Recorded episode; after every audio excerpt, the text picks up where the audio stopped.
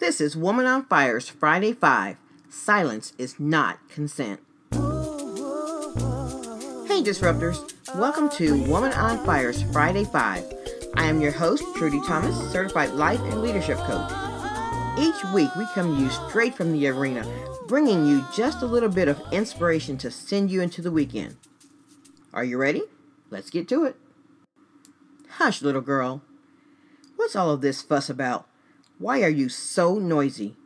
Always moving on and about, getting into things, stirring things up? Just stop for one minute and listen.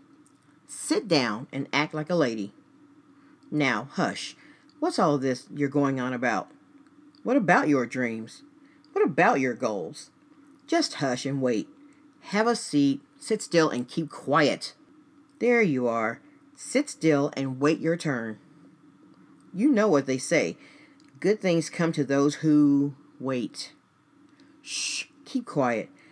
Don't go drawing attention to yourself. Don't go making a scene. Behave yourself. Hush. Go on now. Sit and wait. Where are you going? Oh, fine. All right then. Go out and make your way. Speak your mind. Live your life. Just go.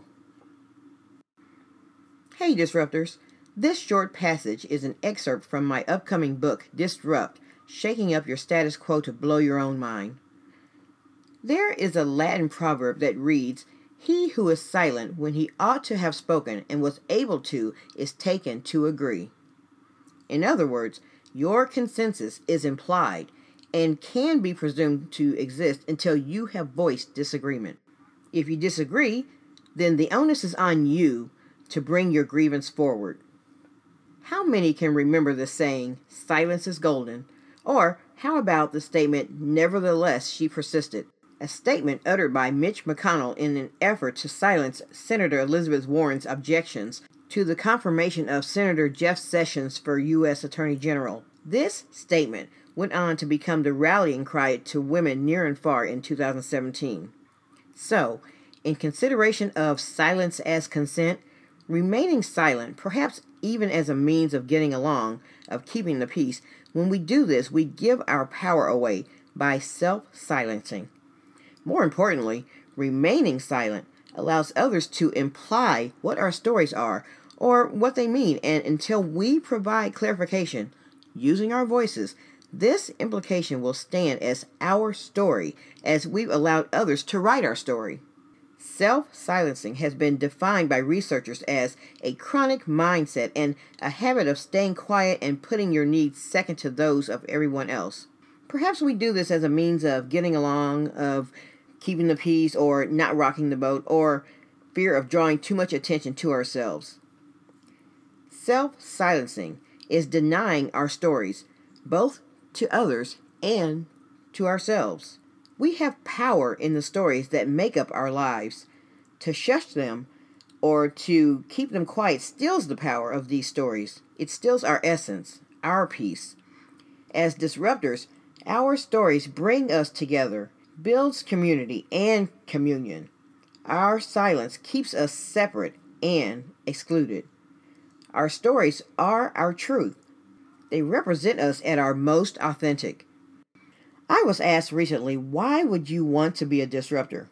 I was told that a disruptor is someone who can work out problems in a classy and decent way. While this argument might be true for some, I feel that being a disruptor also relies on your being brave and courageous enough to tell your story, even when some might prefer that you didn't. To quiet the noise of our stories increases our internal noise. What is not said threatens to overwhelm our essence. We are literally unable to hear ourselves, what makes us happy, what makes us content, and what makes us feel strong. We are our stories, and we must tell them now. Our voices are essential, necessary, and sharing our voice is valued and valuable. We must share our stories, our voices, no matter who tells you to sit and wait your turn. Stand up. Say them out loud. This means being noisy, making your needs, your dreams, and your goals known and heard. This means stirring things up when necessary. This means not sitting still and not waiting your turn. This means telling your story, no matter who is or is not listening. And yes, it means drawing attention to yourself, your skills, and your strengths. And it means drawing strength, learning, and growing from the stories of others. Silence is not consent, but remaining silent is your consent to whatever comes your way. Do not silence yourself. Share your story. Let yourself be heard. The world wants to hear from you.